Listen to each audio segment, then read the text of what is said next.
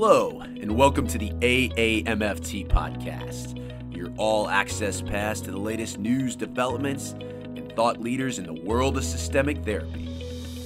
We strive to relate, educate, and innovate, one episode at a time. I'm your host, Dr. Eli Karam, and we're brought to you by the American Association for Marriage and Family Therapy. Our podcast explores topics that relationship based therapists care about in addition to featuring unique conversations and interviews with established experts. Our show provides information and education on direct practice and emerging trends in the MFT profession. For more information, please visit us at aamft.org. Thanks for listening and enjoy the show. It's today on the AAMFT podcast. Let's talk about sex and that's a topic practicing MFTs need to know about. And who better to talk about that with than uh, a pioneer in the field, an integrator of MFT and sex therapy. I'm talking about Dr. David Schnarch.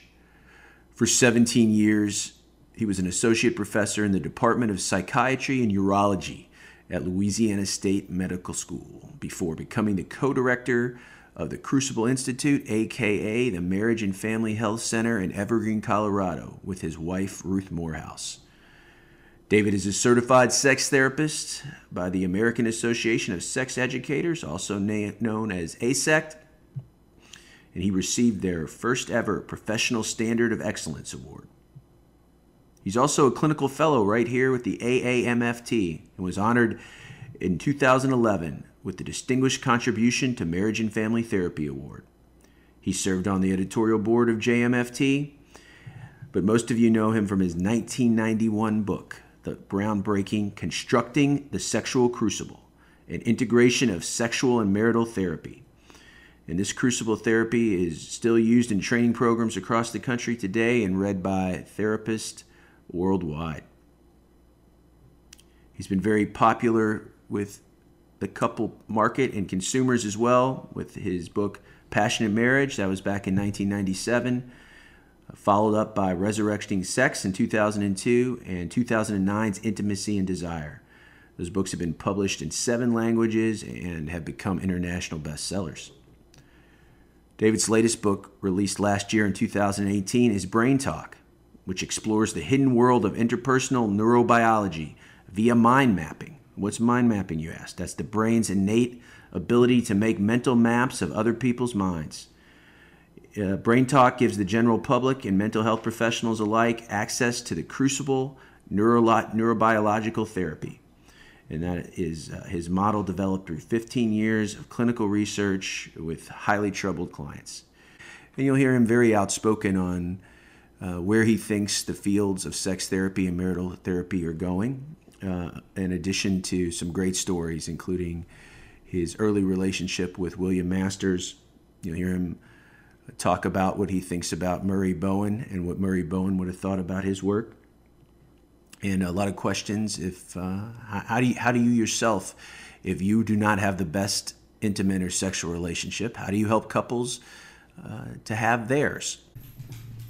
After the interview, I'll be back preview what's coming up on future installments of the AMFT podcast.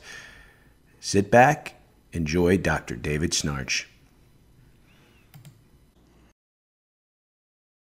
All right, I am pleased to be joined by Dr. David Schnarch here on the interview of the AAMFT podcast. Now, I've been excited to talk to you for a while, David, because you're, very open uh, talking about not only your model, but your own self of therapist. So today, this will probably be uh, maybe ask some questions that you've never been asked before. But the first one is always I ask people, how did you get interested in the field of psychotherapy, specifically couples? I started out in the field of sex therapy, and this was back in the 1960s. And um, this was when sex therapy and MFT, I think, were really getting started. It was sort of the heyday. And it was amazing to me that you could be certified as a sex therapist with no training in marriage and family therapy. And then it amazed me that you could be certified as a marriage and family therapist with no training in sex therapy. So I decided I would do both. So I really came out of the sex field, and uh, I knew Bill Masters. We spent time with him. Um, and then I started moving over to working more in, in couples therapy and decided to be dual certified. So I was one of the first dual certified therapists in both fields. It still amazes me that someone can be certified as a sex therapist with really no training about marriage and family therapy and vice versa. But why do you think that is? Those, those fields, uh, we hear this is obviously AAMFT podcast, but ASECT is a obviously a very popular organization, sure. and you don't see that many duly certified people. Why do you think that is? Because there's a delusion in both fields that you can take the expertise from one field and generate it to the other without any specialty training. This is still a tremendous problem in the field today. Increasingly, MFTs seem to feel that they have the resources or at least, least access to the turf of sex therapy without any training. And if you take a look at the leaders in the MFT field who are now working in the area of sex, you won't find any specialty training in sex, which really concerns me. But I had the same concerns about sex therapists, thinking that they could generalize their skills. I think one of the reasons that is, is because both fields pride themselves, unfortunately, on what's called a systemic approach. And in the 1970s, sex therapy stalled for about 10 years because people thought that if you just applied systemic concepts, you now had a systemic therapy. And it really took about 30 years for sex therapy to develop a truly systemic approach. And I think the same thing's true in the field of marriage and family therapy today. There are overlap. The original overlap was that both fields gave homework. And because both fields gave homework, people thought that you could just merge the two. And that's unfortunately not, too, be, not true because what it does is it sort of gathers together the incongruence of both fields.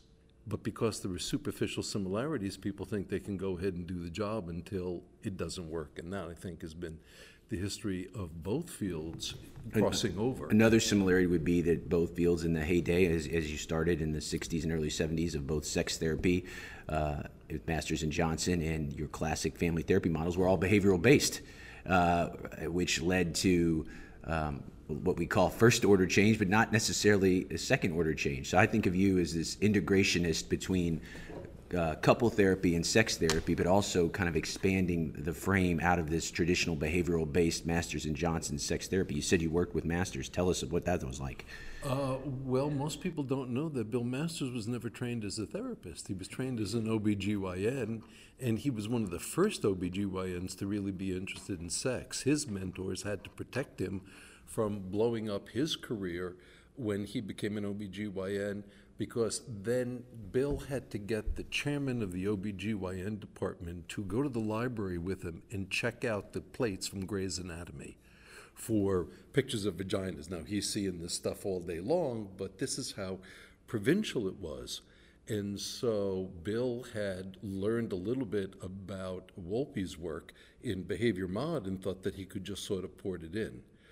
But unfortunately, Bill built a, uh, a, an intimacy incongruent model, the very thing he didn't want to do, because what he wanted to build was what most MFTs want to build, which is what you think is a sex positive approach. But unfortunately, once you build an approach that takes no, good sexual functioning as the norm and then looks at everything as dysfunctional, you have built an inherently dysfunctional approach. And I remember talking to Bill about that. And he was intellectually honest. He said, Boy, Dave, that was really not my intent. And I think that's what happens to many therapists. You build a model that carries your intent, but you never work it backwards as to how is this thing going to run into problems. So, crucible therapy was the first ground up integration of both sex and couples therapy that actually disagreed with the basic tenets in both fields. So it's not as simple as putting approaches together. Yeah, I'm going to ask you how you kind of uh, came up with the crucible approach in a second. But also, people can't think of your model without thinking of the word differentiation. And when we think of differentiation, we think of Murray Bowen and Bowenian family therapy. When's the first time you ever heard or came across Murray Bowen? Oh, that was after I moved into the field. I knew I wanted to uh, do more marriage and family therapy, but when I saw Bowen's work on differentiation, I was amazed at the elegance of it. It was different than things that were around at the time, and he was really onto something. But see, that's the other thing uh, about Murray Bowen. Murray Bowen never applied his work to sex, he just applied it to marriage. And so Crucible was the first time somebody had taken differentiation theory and applied it to sex, and it was completely different than what was going on in marriage and family therapy. Because at that point, marriage and family therapy was porting an idea of intimacy that basically was the idea that one person was supposed to disclose and the other person was supposed to accept or validate or disclose in kind. This was the early work of uh, David Mace. This was the early work of uh, the people in the field. And unfortunately, what we realized was that built gridlock right into the problem. So the methods that were being used to treat sexual problems were actually the same solutions that couples were coming to spontaneously that didn't work. Once you were dependent on your partner's reciprocity, number one, it kills intimacy. Number two, it increases dependency. And nobody wants to have sex with somebody that you're constantly validating all the time. Right, you're exhausted, right? You want someone who can stand on their own two feet. Now, now did that come, obviously, you were turned on by the, the theory of differentiation, but Yeah. what, what you were saying, did that come from your direct work with couples, or how, how did you come up with the crucible approach? Uh, failure is a great teacher. And I started off working with Bill Masters' failures. So when people would go to see him, things would not work. Then they would come to me, and you can't do the same therapy that doesn't work twice. People do not want to pay for that. So that's what forced us to come up with new methods because we were treating the treatment failures.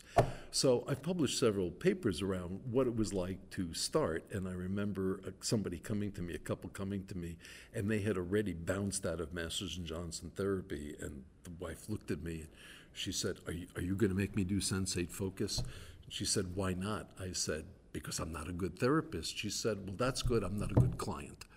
And that was the beginning of going down a road where it was really much more learning as we went about what didn't work and trying out the things that we were taught to do, uh, like sensate focus, put a ban on intercourse. People do not like being told what they're supposed to do and not do with their spouses, and it takes on all the power dynamics. If you're dealing with same sex couples, it becomes a real problem. People still do not want to be told what to do, even if you're of the same gender. And so that's how we started using a differentiation based approach, which is almost counterintuitive when you get to sex, because most of the things that people think are supposed to make sex good kill sex. But the, the idea that normality, not pathology, is one of the major problems for couples was a real revolution. The idea that sexual problems are not a sign that something's going wrong in a relationship, quite the contrary. Sexual problems are predictable. Normal couples have sexual problems. And that was a real revolution because when you're working on a basically pathological model that assumes sexual function is a given, and if you're not interested, you have a desire problem or you have a sexual dysfunction, the immediate presumption on both the couple's part and the therapist's part is something's going wrong. And guess what? When couples understand that's how you see things, they don't want to tell you anything because they think they're look, you're looking for their inadequacies or what's wrong with them. And going in and presenting just a completely different zeitgeist, not by lecturing, but just by talking to people, they figure out you, when people will come in and say, Can you fix my marriage? And you say, Well, I can't because there's nothing wrong with it. You may have operator error, but there's nothing basically wrong with your marriage. Sex goes the way it goes when you handle it the way that you do. Adopting a completely different view about how sex is supposed to go and what's involved, including the importance of uh, when you're dependent on your partner's validation, you're going to have the worst sex going. And so when you get to the point that your marriage sucks and your mar- and your partner won't, all of a sudden people think it's time to get divorced, as opposed to time to change your ideas because normal people have sexual problems. Tell us some of the most important lessons early on you learned from these clients uh, about what to do and what not to do that shaped the model. Uh, number one, you don't give people homework assignments because it makes it easy for people to just defeat you when you say, I, I want you to do that, and they say no. Taking the role of uh, an advisor, but not an authority on other people's sex, is really hard to do because it means you got to know something, but not everything. Uh, realizing that most people have sexual desire problems, it's almost a natural evolution for poorly differentiated people. So, beginning to see that there is a pattern, a, a reliable Uh, uh, sequence that people go through where sex is great at the beginning and then all of a sudden it gets boring. Because when you're dependent on your partner's validation, you're not going to show them anything new. And it turns out that sex is one of the first things that establishes the rules about what's going to happen in the relationship. Before you get to talking about money, kids, in laws, where you're going to live, who's going to have what job, you're usually laying down the sexual dynamics. And uh, particularly where, uh, at least in the United States, uh, women tend to minimize their sex. Very often, we found that they were building themselves into a problem. They look like the low desire partner, but they often knew more about sex, liked sex more, and had more sex than their male counterparts. But they had started out being basically dependent on their partner's validation, thought that they should lowball this thing, and the guy strutting around like he's cock of the rock because he thinks that's the role of men in sex. You put these are, by the way, this is normal. This is not pathological. This is the way that people adapt to society. The idea that normality is the problem is a real issue for a lot of couples. It makes them relax, but then it also raises an issue for a therapist. Well, if it's normal and it's not pathological, how do you fix it? And that's what you learn not to do. You know, this idea of differentiation, it speaks to many therapists. Uh, it's, it's this universal language that, that Bowen used. How do you explain that to clients? Without using jargon, without saying the word? Uh, how do you frame that in the in the beginning of the work? Uh, I don't. Uh, I think if you start lecturing people about differentiation, uh, n- number one, people shift gears. They start doing left brain thinking. They start thinking about deductive logic, and there are too many people who talk ideas, but they're don't do good therapy, just like there are people who talk ideas that are not very good in bed as well. For, so, for instance, talking practically, like uh, working with a couple, and uh, uh, let's say the woman is the lower desire partner. Uh, the idea uh, uh, of saying to her, you know, she she she says, "I don't like sex," and it's so much easier to say, "I don't like sex," as opposed to, "I love sex. I don't like sex with you." Once you can get to that point, which a lot of couples do not want to get to, then the next question is why not? And the answer is very often uh, because you keep telling me to tell you how good you are in bed, or to validate you, or you're the best I ever had, or all the rest of this stuff. When you're dependent on your partner's validation, nobody's interested. So being able to say to a woman, you know, I've worked with a lot of women, and you know what some of them tell me? They turn to their husbands and they say, I'll inflate your ego or I'll inflate your penis, but I'll be damned if I'm doing both. Take your pick. And so functioning on that level, all of a sudden, the woman relaxes. She talks more openly. She realizes you're not going to put her into a box. And getting away from the idea that the lower desire partner is inherently pathological. That was the way things started out because remember, sex was a natural function. That was Bill's model. But once you do sex as a natural function, you've built an inherently pathological model to explain why everybody else isn't just having natural function. Talking about desire not as a biological drive, the way that uh, uh, uh, Helen Singer Kaplan talking about desire as a human capacity no longer talking about desire as desire for sex and talking about it as desire for your partner completely changes the game and realizing that since you never get a guarantee that your desires are going to be fulfilled, then differentiation very quickly is easy to integrate with desire. Because if you're going to have desire, you got to be able to take care of your own feelings. You got to be able to take care of your own disappointments. Um, desire means that uh, if you're only dependent on what your partner is going to suggest, you're going to have really terrible sex. And so that's what people start out with. They start out with trying to find somebody who wants to do what they want to do, doesn't do what they want to do. It sounds great at the beginning. Five years later, nobody wants to have sex anymore because that sexual boredom is built into relationships that way. Somebody's got to say, I'd like to do this. And the other person's going to say, that's a disgusting, perverted thing to do, because that's what you always say when somebody proposes something beyond your level of sexual development. And differentiation is learning that when your partner is trying to contain you by saying, that's terrible, that's disgusting, why do you want to do that? You have to learn to say, it is disgusting, that's why I want to do it. You have to have a, You have to be able to validate you it. have to validate that. And I'm curious what you think as far as training an integrated uh, MFT slash sex therapist. What do you think are essential qualities that anyone is going to do this work? What they have to have as far as self of therapist qualities? Oh, I think uh, number one, a little uh, relationship experience helps. Uh, two helpings of lousy sex, I think, is something that every therapist should have so that they aren't so sanguine about other people's lack of sex. And I think trying to change it because the whole idea that the therapist is going to come up with an idea and both people are snapped to and go, oh, yeah, you know, if we had thought about that, we'd be doing that too. The point is, they can read Joy of Sex just like a therapist can. So, what it really involves much more is engaging people in the idea that sex is developmental. It's not a collection of skills, it's a collection of meanings. And most of us, when we're young, we learn one meaning sex means I love you, right? Teaching people sex is used to express every human emotion, positive and negative, that humans are capable for, begins to help therapists understand that you don't just tell people you try this or try that because almost invariably you're taking them beyond their developmental level.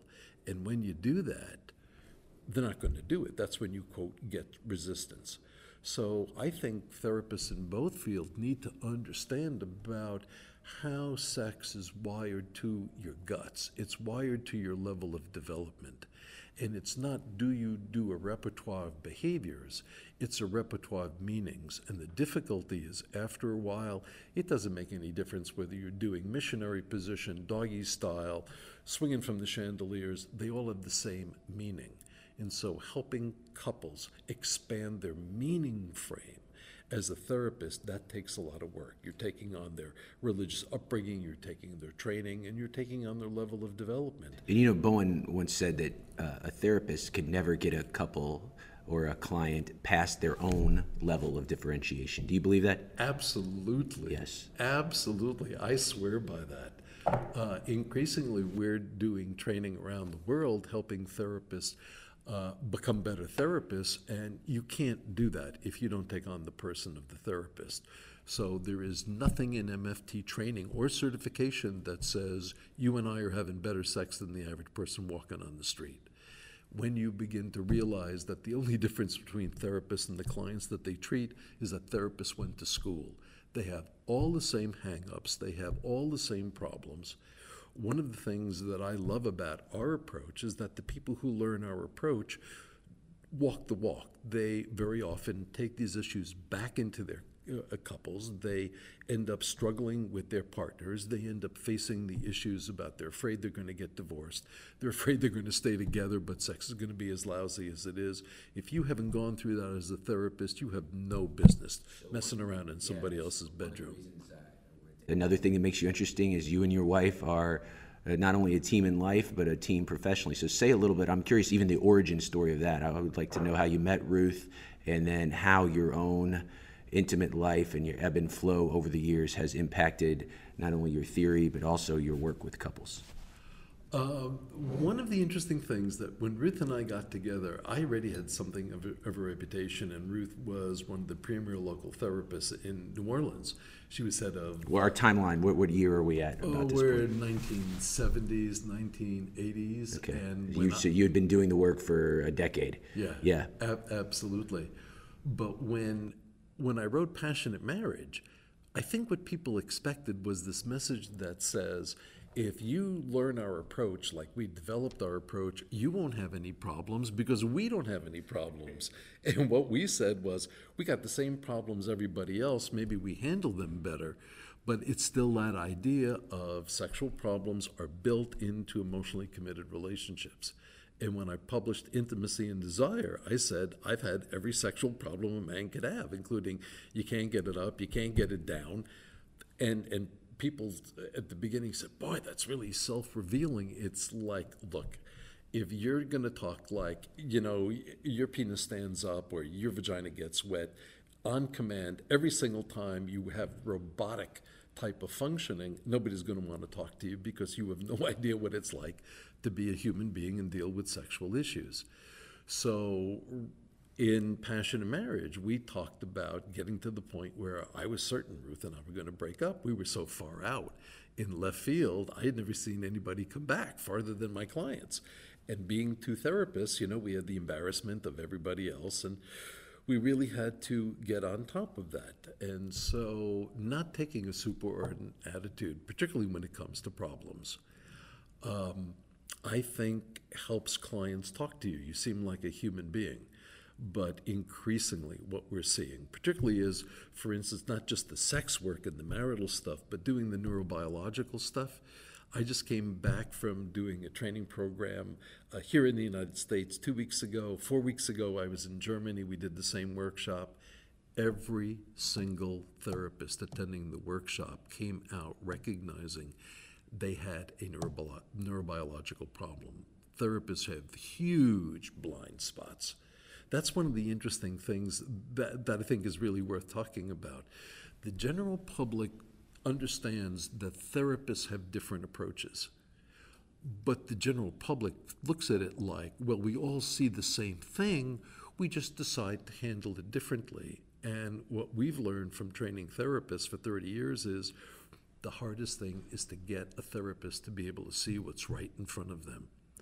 And that's where these blind spots start showing up. And uh, it's, it's really sort of amazing. And if therapists are not going to deal with themselves on that level, um, you're not going to be a very good therapist. That, that's all I can say. Because being, for instance, for a therapist, uh, you, you don't you don't sit down with another therapist and say, you know, I, I haven't had sex in six months. How about you? Uh, but there are lots of therapists, marital MFTs. They haven't had sex in a year. They're in celibate marriages, and when the therapist is embarrassed because of that, now you really have trouble.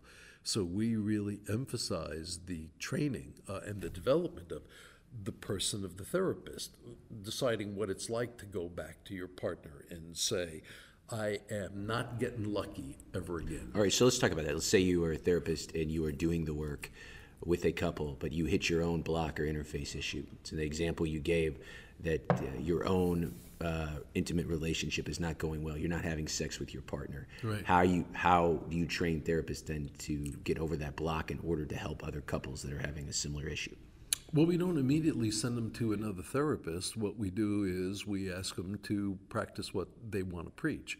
And so the whole issue of confronting your partner that uh, you know that they're avoiding you, or you how about this? You've come to a point in your marriage where you decide you don't want to have sex with your partner anymore. But do you tell your partner, or do you just let this run out like a lot of couples do?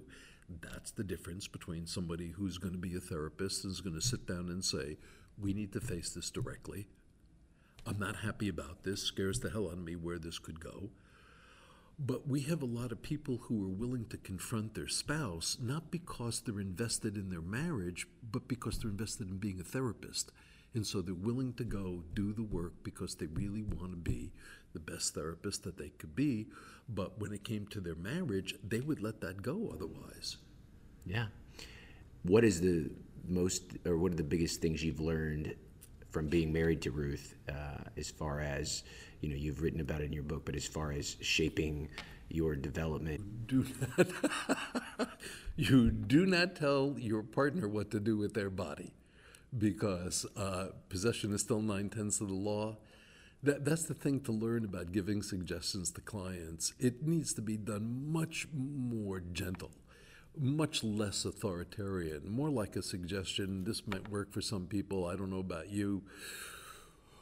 But, um, uh, and, and also expecting expecting sex not to always go great, uh, expecting to have disagreements about it. It is where differentiation plays out. So even if you both like having sex the same number of days a week or month, the days a month, you like the same positions, it's going to polarize. And eventually it's going to be an issue of who likes sex in the morning, who likes sex in the night, and who died and made you God that you could decide when we're going to have sex. And so all the issues about being taken for granted, reflected sense of self, the lack of boundaries that come up, you won't find a place that it will come up stronger than sex. Maybe money will be second, in-laws will be third, right? But It's a common thread that's weaved through everything, yes. well, it, it, one of the things uh, about sex is you can't agree to disagree about whether you're having sex tonight, or actually you can. The high desire partner says, let's have sex. The low desire partner says, well, we can agree to disagree and acts like they're being egalitarian, right? when you're not, right? Because you're dealing with a monopoly. You ever do co-therapy with Ruth? Uh, no. Uh, just before uh, uh, Ruth started learning the approach and doing the work, I work with a co-therapist, and uh, Was that's another, you know, a hallmark of Master Johnson, Masters and Johnson double couple technique, and I, I wondered what your thoughts on co-therapy with. we tried same- it, yeah. and it's terrible. Number one, uh, both therapists want time to talk. Things, uh, priorities aside from dealing with the couple, because the first thing you don't do is you don't drop your alliance with your co-therapist. That takes time. And I remember ther- uh, a couple looking at me and my co-therapist, and I had a good co-therapist. They looked at me, I had done something, and they said, Oh, when you do this, that means that. And when she does this, and they're sitting there mapping us, and it just slows everything down. Uh, so, no, crucible therapy is done with a single therapist. And uh, if you can't talk to women uh, and you're male, then bringing in a female co therapist is not going to solve the problem. And so they had, they did uh, same gender uh, interviews, then they did cross gender interviews. Then you got together and you had this sit down and you told them everything that you were going to do. It was so naive. It really was. Uh, I think it needs to be done much more strategically. But uh, we're about we're just about to do a female therapist only workshop on working with men. And this is where you get a chance, if you're a female therapist, to talk about things you never get to talk about in your AAMFT program, right? You can have a practicum in there, there's a limit to how far you go. You don't talk about the unfortunate experiences you've had developmentally working with the opposite gender. That doesn't come up. Uh, you usually don't get to talk about. How, how, about this uh, as uh, a topic?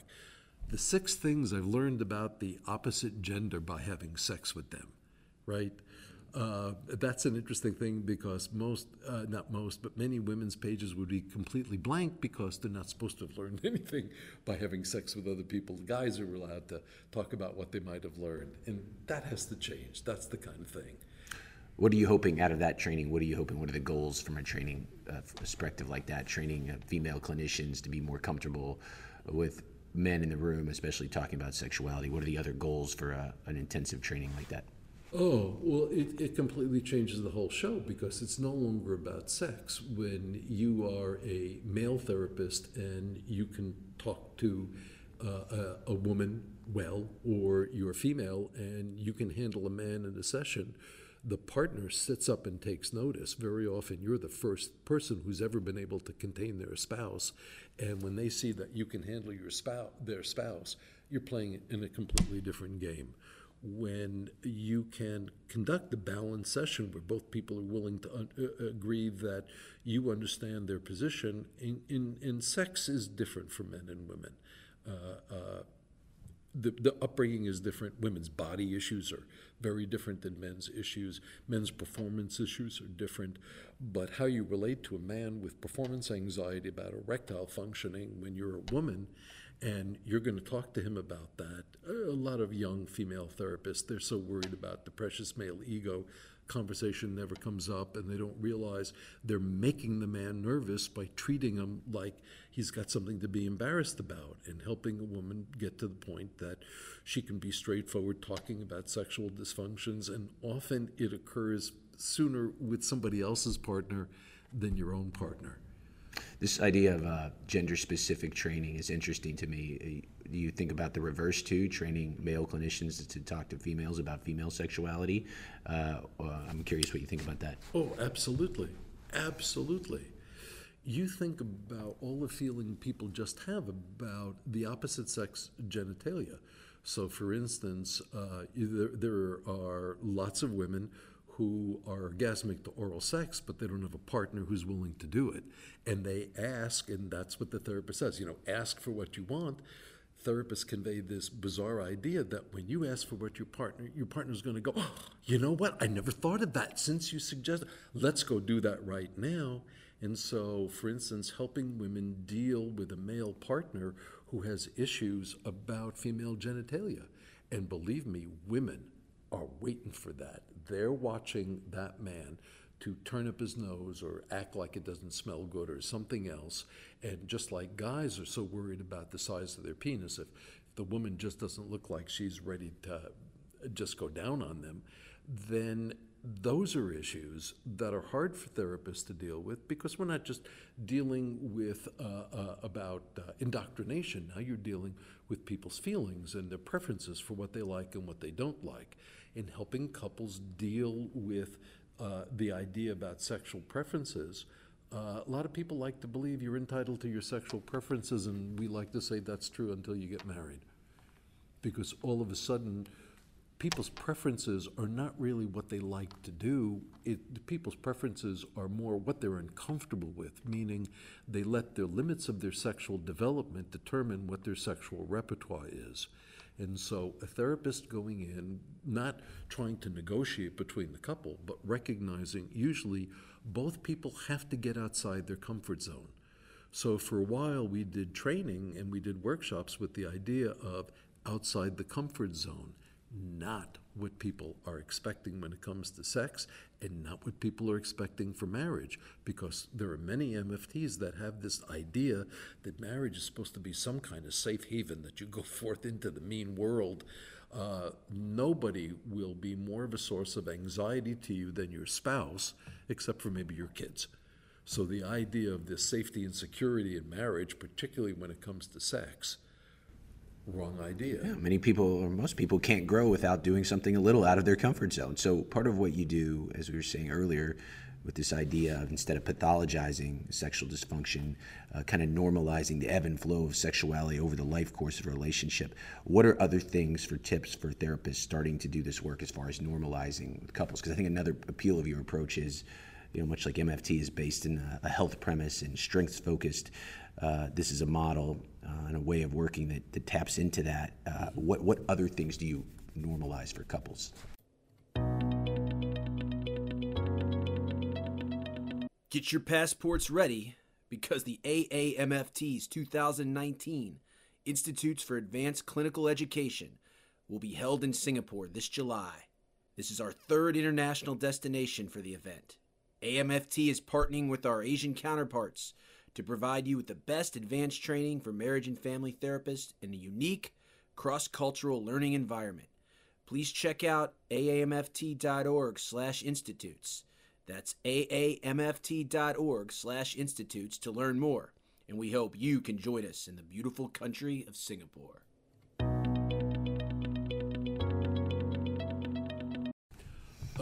The idea that you're not going to be comfortable with everything the idea that there's going to be sexual conflict, uh, but sexual conflict isn't the problem. What couples are usually fighting over is whose limitations are going to control the sexual pattern, otherwise known as that makes me uncomfortable. But here's where uh, I, I think, in some ways, sex is a good preparation for parenthood, not just for having good time, because once you have an adolescent, you can count on you're not going to have all the answers. They're going to take you outside your comfort zone. That's what turns you into a parent. And so the whole idea of an anxiety tolerance approach. This was one of the big changes between Crucible and even MNJ. Uh, Masters and Johnson and most sex approaches are anxiety reduction approaches. Most MFT approaches are also anxiety reduction approaches. That's why they don't tend to work for sex. For sex, what it requires is anxiety tolerance.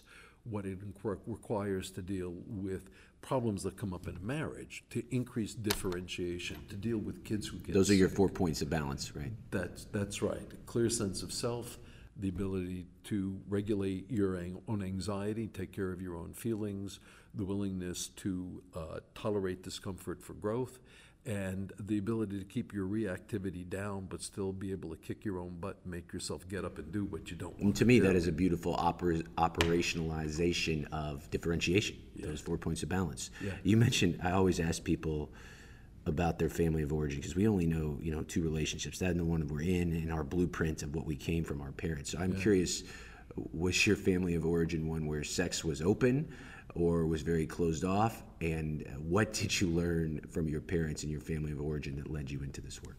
Um, I remember my dad blushing, but sitting down and giving me the talk, you know, so he did what he thought he was supposed to do. And um, uh, my parents weren't prudish, but they, they, they were sort of proper for the time.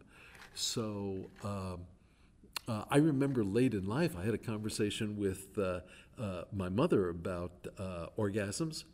And uh, when you say later in life, how later in life? Uh, she she was in her sixties. My my parents uh, were together for seventy two years. That is one hell of a run. That was, and they were inseparable. And I didn't realize how good I had it. I was angry at them because they didn't ski. You know, I thought I was with the wrong family. But uh, for instance, my father was uh, a prisoner of war during World War II. And being Jewish, when he got into the prisoner of war camp, they were going to kill him, except that he was the company interpreter and they needed him. He was missing in action for six months. He came back, he had PTSD. My parents moved around the country because my dad couldn't settle down, and then he did. He also, uh, later in life, um, he was working for my father in a family business. We had women's wear stores in Grand Central Station, and my grandfather was a very controlling man. And eventually, my father said, "I'm not putting up with this," and made a differentiating move. Moved us to Wisconsin, where my mother had family, and started out a new life, and it failed.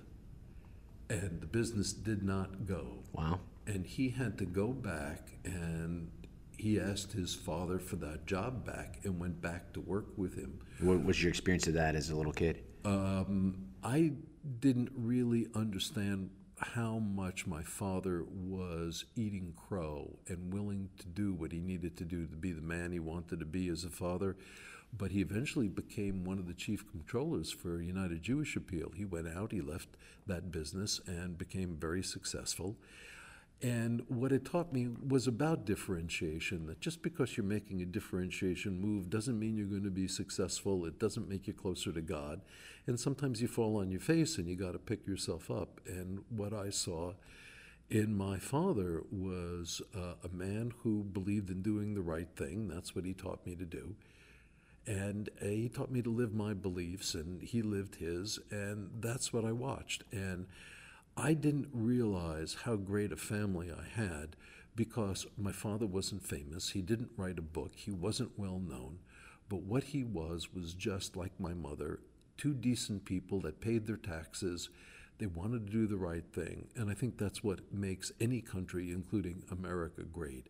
It's not the people who get their 15 minutes of fame like most kids want to have now.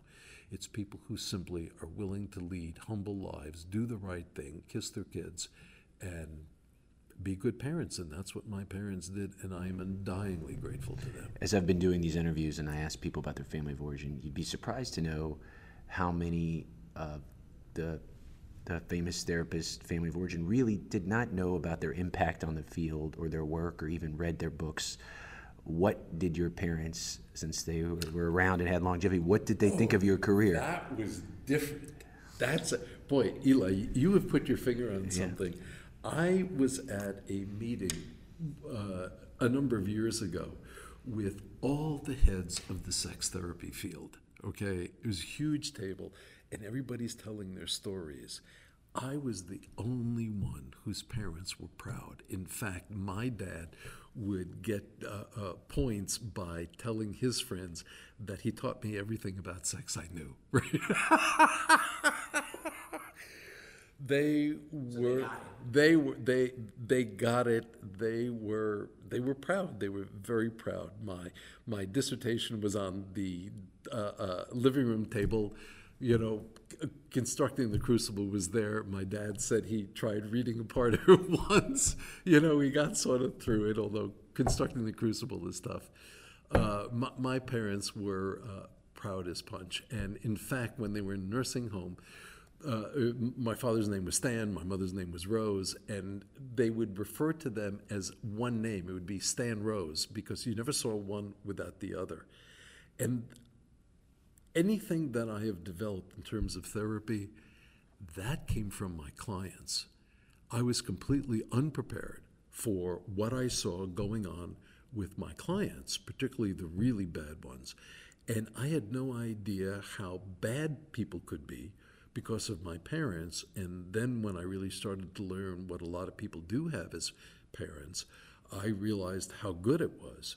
And uh, by the way, I mentioned I just came back from a training program both here and in uh, Germany.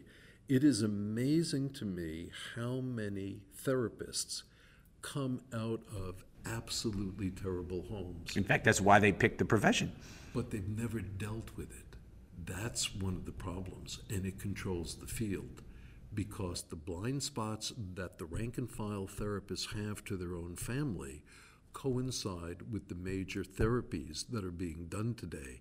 That's why it's hard to move, the field forward because the blind spots that many people have also line up with the blind spots in the approaches. That's what makes the approaches popular. All right, so you're leading into yes. The, the next question is how do we move the full how do we move the field forward?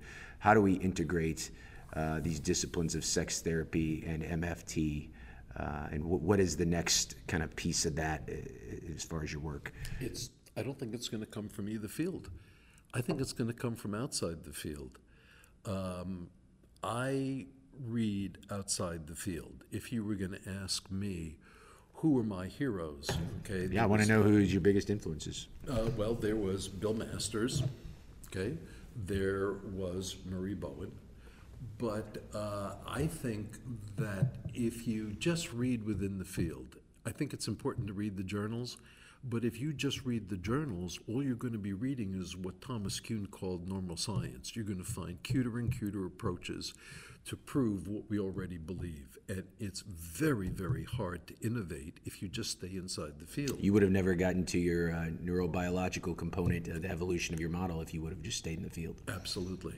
So to me, the heroes are outside the field who don't buy our biases. All right, so who should we be looking at outside of the field? Who are the people outside of the field that inspire you, uh, that you look towards? Oh, you you to take a look at the work of Craig Budd, who is a guy who spent his whole life looking at the right in, interior anterior insula.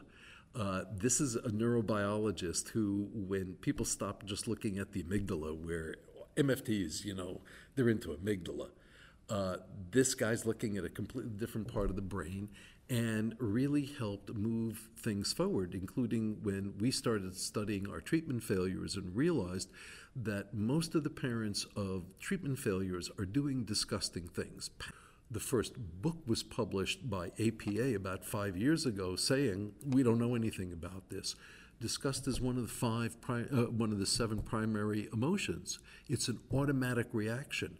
Parents do things that are bad enough, it triggers disgust reactions involuntarily in kids' heads. And when you have repeated disgust reactions, you have traumatic mind mapping, and it affects your anterior insula, and then it starts affecting how your brain works. And this is relatively common. It doesn't take that much. So somebody did a study and they looked at how many bad experiences does a parent have to have before their kid starts looking wacko. It's five. So 35% of a random sample, uh, the parents had five or more uh, traumatic experiences growing up, and their children were demonstrably already showing symptoms of maladjustment. So, being able to get outside the field to see something completely new. So, for instance, now I present on antisocial empathy. And you would think that I had set the Bible on fire because most people think it, uh, uh, empathy is always pro social, but the neurobiologists know it's not. So the neurobiologist. For some of our listeners that aren't uh, familiar with that term, briefly explain it. Um, empathy is nothing more than the ability to know what somebody else is feeling and thinking. Right. But in the MFT field, empathy has been conflated with compassion. Not outside, but particularly in the United States, that's true. So that's why there's this assumption empathy is always pro social. That's why when President Trump uh, uh, said, uh, I'm sorry, at the Democratic convention, there was the parent of the, of, the, of the soldier who had died who said somebody needs to teach Trump empathy. The bad news is Trump has empathy. He doesn't have compassion, but he has the ability to know what other people are feeling and thinking because that's what makes him a wheeler dealer. But not in a pro social way. No, that's correct. And so the whole idea of antisocial empathy sounds like an oxymoron to many therapists. But antisocial empathy is the enjoyment of other people's pain and suffering. When I work in Germany, they have a word for it. It's called Schadenfreude. There is no corresponding word in the English language because us English speakers apparently are incapable of Schadenfreude. There are many parents who enjoy sandbagging their kids. They enjoy punishing their children. And so in the past, I saw a tape of Murray Bowen saying, Parents always do the best that I can. And I was sitting next to Monica McGoldrick, who knew him, and I said, What is this? Is this dogma or is this Murray? And Monica said, It's, it's Murray.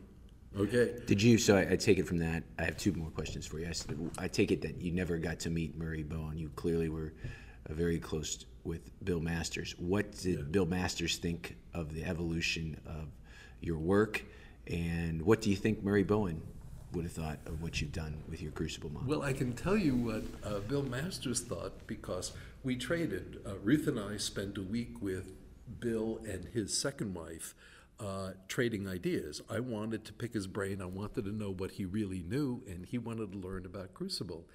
And when I talked to him about hugging to relaxed, right, Hartman and Fithian had got to, gotten to foot rubs. That's as far as they got. But when I showed him about hugging to relaxed, he said that he wished that he had invented it.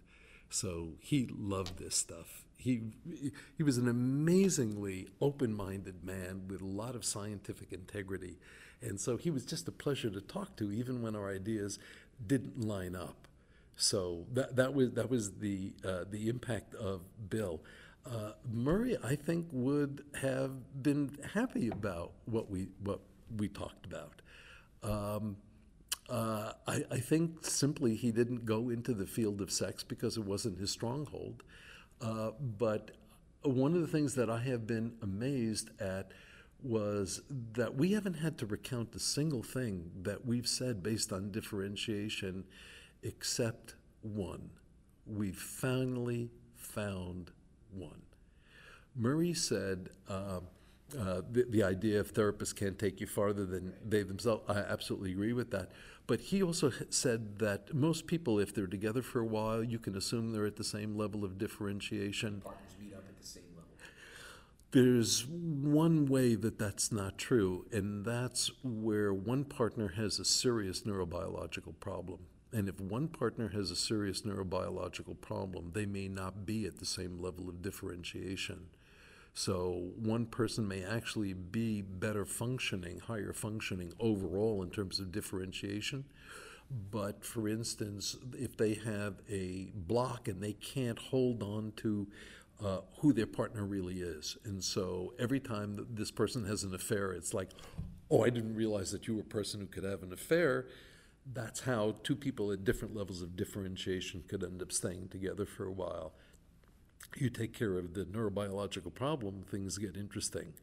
Here's one of the other things that I think is very provocative for the field of MFT. Once you understand that things like antisocial empathy occurs in parents, once you get rid of the nonsense that parents always do the best that they can, if they do, you won the lottery. But many parents don't. And lots of parents enjoy sinking their kid. The idea of taking care of older parents when they are at retirement age, that's one of the gospels of MFT. And if you go to Germany, it's not only uh, in, in the zeitgeist, if you don't take care of your parents, the state takes care of them and charges you. So they will bill you for taking care of your parents if you don't. But there are parents whose minds are dangerous to be around. And then what do you do? And what we are finding is that both therapists and clients have to get much more sophisticated, much less idealistic, much more realistic about dealing with highly destructive parents later in life who then expect to be taken care of.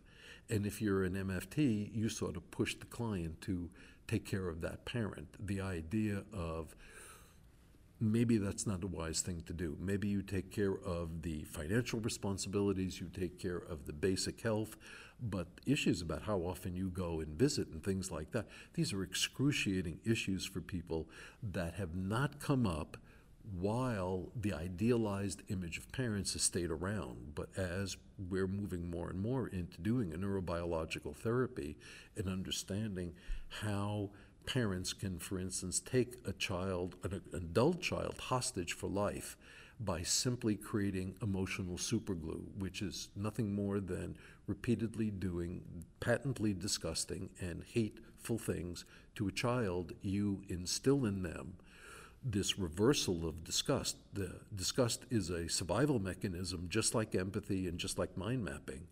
And the normal disgust reaction is to remove yourself from the offending person or object because it's survival, right? But what happens with disgust reaction when it's done repeatedly is it reverses that process and it glues you to the parent. You're blind to the parent. You don't really have a good map of their minds, but you have this just uncontrollable urge to just stick with them no matter what they do. When you start playing with that, if you're an MFT, it starts to challenge a lot of the basic tenets that we hold dear in the field. And I am hopeful that it will continue because it really needs to have legs this is where I think the next generation of MFT that will be much more complex is going to come from, but it's coming from outside the field, not within the field. Yes, and, and listening to you talk, you are still as vital and as passionate, pardon the pun, as, as you've ever been about the field. So this is normally the last question I ask is always, you know, how do you want to be remembered? What do you want your legacy to, to be? But I think for you, it's, it's two questions, is what is the next step of your career? And then how do you want to be remembered? The next step of my career is actually underway. Uh, we spent 30 years developing crucible therapy. It's a sex and marital therapy, behavior based, fits DSM. For the last 15 years behind the scenes, I've been working with high risk couples and people who really have issues. And we've developed a neurobiological therapy that is completely right brain, not left brain. So, uh, uh, teaching it is completely different because you don't teach it with slides. So, Brain Talk, the book that's out, uh, uh, it has all the science. I'm hopeful that that is really going to open up a whole new way of understanding brain based therapy that has nothing to do with mindfulness right? Yes, you can get a statistically significant change with mindfulness, but when uh, somebody is saying, I'm going to divorce your ass, you can't go in the other room and do mindfulness. You've got to be able to stay in the fray and keep up with that. I think what I would like as my legacy is um, that these paradigm shifting therapies, both crucible therapy and crucible neurobiological therapy, will be recognized as a different reality. That's what I think these approaches really have to offer. Uh, Alan Gurman talked about garbage bag eclecticism, where you just take a number of different Throw it against the wall and see if it sticks. Yeah, and today I'm Virginia Satir, and tomorrow I'm Sal Minuchin, and I'm never looking at how this doesn't fit. So when you find a paradigm shifting therapy, it's not eureka. It basically makes you realize number one, what the hell have you been doing up to now? And number two, it means that you really have to change how you practice. And so that's what happens when you're dealing with a profession that's almost like a guild in terms of skill. All the, the qualifications, all, anything we know to be empirically based therapy is fundamentally tied to the paradigms it comes out of. And when you begin to challenge those paradigms, all of a sudden, that's when therapists go, wait a second, you're messing with my money, you're, how I pay my mortgage, how I identify myself. You're not just teaching me an idea, Dave, you're asking me to sort of challenge everything I've ever believed in how I practice. And the answer is, you're right. And that's not a bad thing. Agreed. And we will end with that. It's been a lot of fun. I have learned a lot. To give me the German word one more time. Schadenfreude. Schadenfreude. That will the be my enjoyment word of of the other day. people's suffering. Right. Well, I have enjoyed this. No suffering involved. And uh, I look forward to talking to you again down the line, my friend. It'd be Thank my you very pleasure, much. Eli. There you have it, another thought provoking installment of the AAMFT interview on the podcast. Dr. David Schnarch, in his own words, and he is certainly not shy. I learned a lot in that interview, and I'm hoping you did as well. And you can see these model developers, uh, they have a certain common factor their passion, their belief in what they do and how they do it is part of the reason that they're effective. We love hearing from you over the first month of the podcast. There's several ways you can do that. Please drop us an email at communications at amft.org. That's communications at aamft.org. Also, follow the conversation on Twitter. The handle is at the AAMFT. Hashtag AMFT podcast. Can't tell you enough how much I really appreciate the supportive comments please, um, if you have that iPhone, pull out the podcast button, type in AMFT in the search, hit subscribe, and please leave us a rating and a review. Those really do help, and as I said, inform our content for the show. You can also find us wherever you know you find your favorite podcast, whether that be Spotify, Stitcher, Google Play. Coming up next week, we are going to tell you about all the innovations in store for the AMFT throughout 2019. Until next time, my friends, stay systemic.